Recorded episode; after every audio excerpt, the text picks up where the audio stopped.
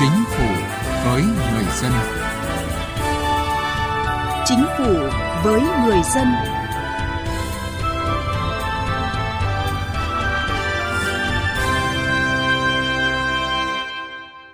Xin kính chào quý vị và các bạn.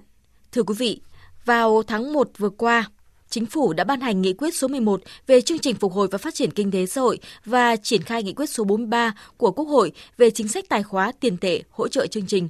Một trong các mục tiêu quan trọng của nghị quyết số 11 là bảo đảm an sinh xã hội và đời sống, trong đó có nhà ở của người dân, nhất là người lao động, người nghèo, người yếu thế, đối tượng chịu ảnh hưởng nặng nề bởi dịch bệnh. Theo nghị quyết số 11, có hai gói hỗ trợ để thúc đẩy phát triển nguồn cầu và nguồn cung nhà ở xã hội, nhà ở công nhân khu công nghiệp – và cải tạo xây dựng lại chung cư cũ. Trước hết là cho vay ưu đãi thông qua ngân hàng chính sách xã hội đối với cá nhân, hộ gia đình để mua, thuê mua nhà xã hội, nhà ở cho công nhân, xây dựng mới hoặc cải tạo sửa chữa nhà ở theo chính sách về nhà ở xã hội. Tổng nguồn vốn cho vay tối đa là 15.000 tỷ đồng. Tiếp theo là cho vay hỗ trợ lãi suất 2% một năm trong 2 năm 2022-2023 thông qua hệ thống ngân hàng thương mại để xây nhà ở xã hội, nhà cho công nhân mua, thuê và thuê mua, cải tạo chung cư cũ. Chương trình Chính phủ với người dân hôm nay chúng tôi đề cập vấn đề này. Mời quý vị và các bạn cùng theo dõi. Từ chính sách đến cuộc sống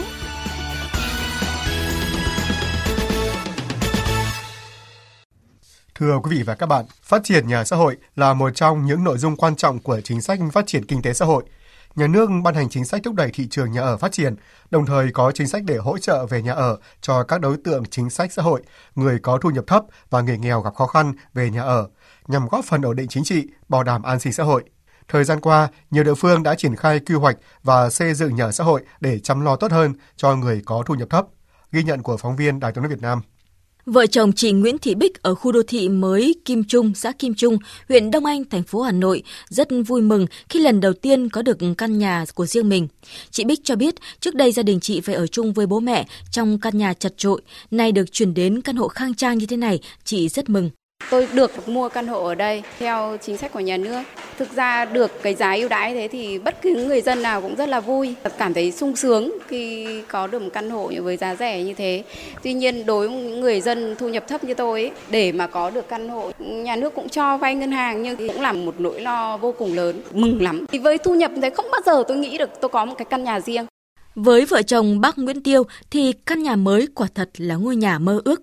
Vợ chồng bác Tiêu được mua nhà theo diện chính sách về nơi ở mới. Bác Tiêu rất hài lòng về những gì mà nhà nước đã dành cho những người thu nhập thấp. Theo bác Tiêu, mặc dù căn hộ có giá ưu đãi nhưng chất lượng xây dựng ở đây khá tốt, trang thiết bị đồng bộ, ban quản lý khu nhà cũng rất chuyên nghiệp. Tôi chỉ hai vợ chồng già, bản thân tôi là một thương binh mà vợ tôi thì không có lương mà tôi thì chỉ hưởng cái lương theo chế độ về hưu thôi. Thành thử để có được một khoản tiền để mua cái nhà như thế này với gia đình tôi là rất khó khăn. Chúng tôi cũng rất là mừng. Để đến giờ chúng tôi đã lo được khoản tiền để mua được cái ngôi nhà. Tôi rất là cảm ơn đảng và nhà nước. Đã có những chủ trương để mà quan tâm đến người nghèo, quan tâm đến người chính sách. Chị Nguyễn Thị Thu mua một căn nhà ở xã hội của Indico tại khu công nghiệp Nhân Trạch, huyện Nhân Trạch, tỉnh Đồng Nai từ giữa năm 2021. So với nhà trọ thì điều kiện sống ở đây tốt hơn, có khu vui chơi cho trẻ em, đảm bảo an ninh trật tự. Theo chị Thu, mức giá bán một căn nhà ở xã hội khoảng 320 triệu đồng vẫn nằm trong khả năng chi trả của đa số công nhân. Với một người công nhân hoặc là làm việc bình thường thì giá nó cũng hợp lý rồi. Và ở đây thì cũng có nhiều người người ta có thể trả góp được thì cũng hợp lý với những mức lương người ta à, được nhận đó. Vợ chồng chị Lê Thị Hường quê ở Thanh Hóa cho biết mua được nhà thu nhập thấp ở Hà Nội đối với gia đình chị đúng là một giấc mơ đẹp đã trở thành hiện thực. Chị Hường cũng gửi lời cảm ơn đến Đảng và nhà nước. Khu chung cư nói chung là cũng tốt, được đầy đủ cả. Ừ, cái giá thì là cũng được. Chuyến này đến giờ tôi thật sự rất vui và cảm ơn chính phủ và nhà nước đã tạo mọi điều kiện để cho chúng tôi mua được cái giá rẻ mà được ừ, cái chỗ ở yên ổn như này. Có thể thấy sự quan tâm đặc biệt trong quyết sách chăm lo, trốn an cư có chất lượng cho người thu nhập thấp, ngoài mục tiêu an sinh xã hội còn góp phần thúc đẩy sự phát triển kinh tế xã hội của các địa phương. Thưa quý vị và các bạn, việc đầu tư phát triển nhà ở xã hội, đặc biệt là nhà ở cho công nhân khu công nghiệp, đảm bảo điều kiện vệ sinh môi trường và sức khỏe cho người lao động là giải pháp hết sức cần thiết nhằm phục hồi sản xuất và phát triển kinh tế. Việc chăm lo giải quyết nhà ở cho nhân dân là một trong những vấn đề được Đảng và Nhà nước quan tâm chỉ đạo. Có nhiều cơ chế chính sách ưu đãi, hỗ trợ nhằm khuyến khích phát triển nhà xã hội cho các đối tượng chính sách khó khăn về nhà ở, trong đó có công nhân, người lao động tại các khu công nghiệp. Tuy nhiên, kết quả vẫn chưa đạt yêu cầu đề ra trong chiến lược phát triển nhà ở quốc gia đến năm 2020 và tầm nhìn đến năm 2030. Đặc biệt là các đợt bùng phát dịch COVID-19 vừa qua cho thấy các khu nhà ở cho người lao động tại các khu công nghiệp là một trong những khu vực chịu tác động lớn nhất, do đây là những khu vực tập trung đông người, dẫn tới khó khăn trong việc đảm bảo yêu cầu chống dịch, gây ảnh hưởng tới việc ổn định đời sống và việc làm của người công nhân. Vậy nên, theo ông Phạm Tấn Công, Chủ tịch Liên đoàn Thương mại và Công nghiệp Việt Nam, việc đầu tư phát triển nhà xã hội, đặc biệt là nhà ở cho công nhân khu công nghiệp, bảo đảm vệ sinh môi trường và sức khỏe cho người lao động là giải pháp hết sức cần thiết chúng ta cần phải hỗ trợ cho người lao động chính những điều họ cần nhất. Đầu tiên đó là việc làm và thu nhập. Thứ hai hướng đến một cái mục tiêu mà như cha ông chúng ta thường nói đó là với người lao động phải an cư lạc nghiệp. Chúng ta phải xúc tiến ngay một cái gói hỗ trợ đảm bảo chỗ ở cho người lao động. Doanh nghiệp thì sẵn sàng làm cái này nhưng cần có cơ chế của nhà nước, có chính sách nhà nước tạo các điều kiện ưu đãi gói hỗ trợ 350.000 tỷ đồng cho chương trình phục hồi phát triển kinh tế năm 2022-2023 theo nghị quyết số 11 của chính phủ được kỳ vọng sẽ đảm bảo an sinh xã hội, đảm bảo nhà ở, sức khỏe cho công nhân, góp phần thúc đẩy phục hồi kinh tế đến năm 2023 sau phục hồi hậu Covid-19.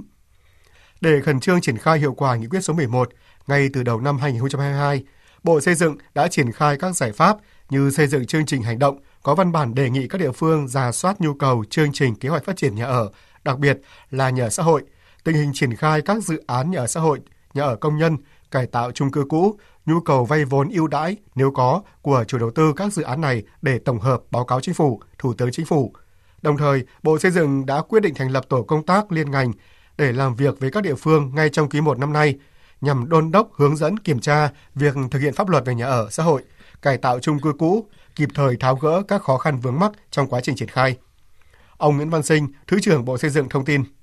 Trong cái thời gian qua thì Bộ Xây dựng cũng đã phối hợp với Ngân hàng Chính sách cũng như là Ngân hàng Nhà nước Việt Nam sửa đổi để làm rõ về mặt cơ chế chính sách để thực hiện một cách nó đảm bảo đồng bộ thống nhất và nó được công khai minh bạch trong quá trình thực hiện với các cái gói hỗ trợ này là về đối tượng thụ hưởng là người có công với cách mạng, người thu nhập thấp ở khu vực đô thị, người lao động trong các khu công nghiệp, cán bộ công chức viên chức. Thứ hai là về điều kiện ờ, để được vay thì đối với các khách hàng vay mua thuê mua nhà ở xã hội trong các cái dự án thì ờ, có đủ vốn tối thiểu tham gia vào phương thức vay vốn theo quy định của ngân hàng chính sách xã hội. Ờ, thứ ba là về mức vay vốn thì trong cái quy định thì đã nêu là trường hợp mua thuê mua nhà xã hội thì mức vốn cho vay tối đa thì bằng 80% cái giá trị hợp đồng mua thuê mua nhà. Thế và trường hợp xây dựng mới hoặc là cải tạo sửa chữa nhà ở thì mức vốn cho vay tối đa bằng 70% giá trị dự toán hoặc là phương án vay tối đa không quá 500 triệu đồng về lãi suất vay theo cái quyết định của Thủ tướng Chính phủ thì tại thời điểm hiện nay thì đang hưởng mức vay là 4,8%.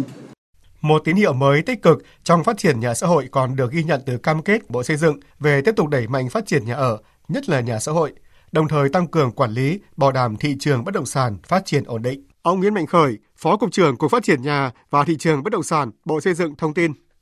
Khi hoàn thiện các cái cơ chế chính sách thì chắc chắn là à, Bộ Xây dựng sẽ có những đề xuất về một số cái thủ tục đối với nhà xã hội nó cũng đặc thù hơn so với các cái nhà ở bình thường, thương mại.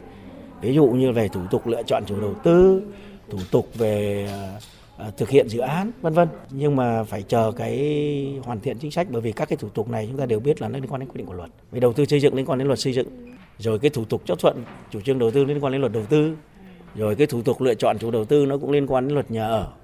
Bộ xây dựng hay là chính phủ cũng đã nhìn thấy nguyên nhân. Tuy nhiên là muốn vậy phải sửa các cái quy định của luật pháp thì tới đây sẽ, sẽ sửa. Thế còn góc độ chính phủ tới đây thì chúng ta biết là Bộ Xây dựng đang trình một nghị định sửa nhiều nghị định. Thì cái phần nào đó trong cái trình tự thủ tục sẽ sửa được từng bước nhưng mà thuộc thẩm quyền của chính phủ thôi. Có thể khẳng định với quyết tâm của chính phủ cùng sự vào cuộc tích cực của các bộ ngành địa phương, những chính sách khuyến khích hỗ trợ ưu đãi các dự án đầu tư xây dựng nhà ở xã hội sẽ tháo gỡ phần nào khó khăn cho các doanh nghiệp bất động sản nói riêng và thị trường bất động sản nói chung. Từ đó, chắc chắn sẽ tác động tích cực đến kinh tế vĩ mô trong thời gian tới.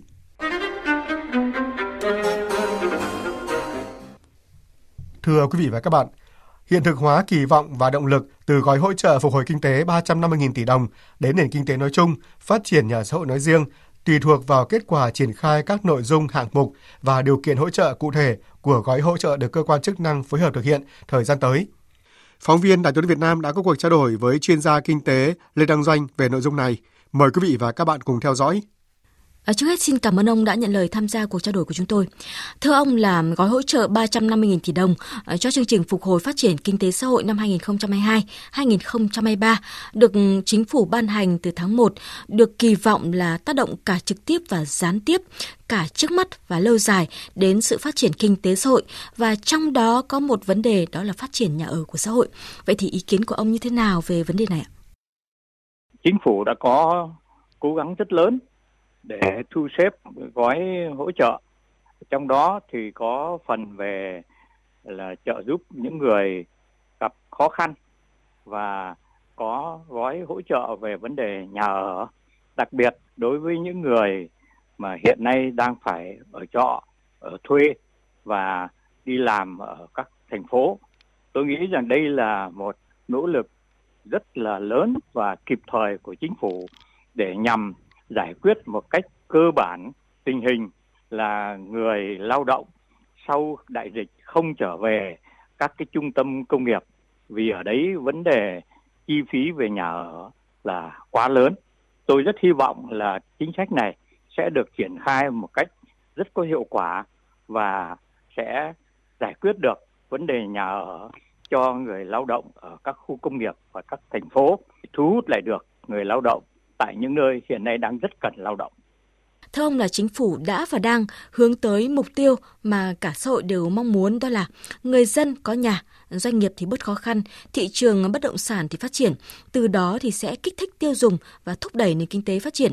Song để điều này uh, trở thành hiện thực thì vẫn có rất nhiều khó khăn trước mắt. Vậy theo ông thì những cái khó khăn đó cụ thể nó là gì ạ? Quỹ đất là quan trọng. Thứ hai nữa là phải giải quyết vấn đề về quy hoạch đô thị và quy hoạch về nhà ở. Tránh cái việc công nghiệp thì phát triển ở một nơi, rồi thì nhà ở lại phát triển ở một nơi khác. Và như vậy là gây khó khăn cho người lao động.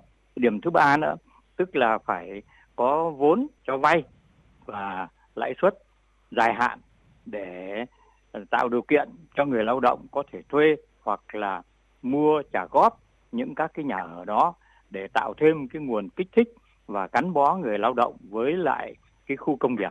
Thưa ông là chúng ta cần có những cái giải pháp gì để mà hiện thực hóa kỳ vọng và động lực từ gói hỗ trợ phục hồi kinh tế 350.000 tỷ đồng đến nền kinh tế nói chung và phát triển nhà ở xã hội nói riêng? Theo tôi thì vấn đề là phải có tiêu chí rõ ràng về những người lao động và những người có thể được sự trợ cấp về nhà ở.